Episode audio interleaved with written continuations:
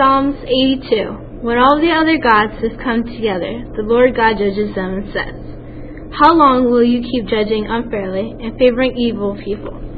Be fair to the poor and to orphans. Defend the helpless and everyone in need. Rescue the weak and the homeless from the powerful hands of heartless people.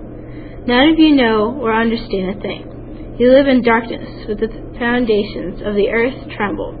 I, the Most High God, say that all of you are gods and also my own children. But you will die, just like everyone else, including powerful rulers. Do something, God. Judge the nations of the earth, and they belong to you.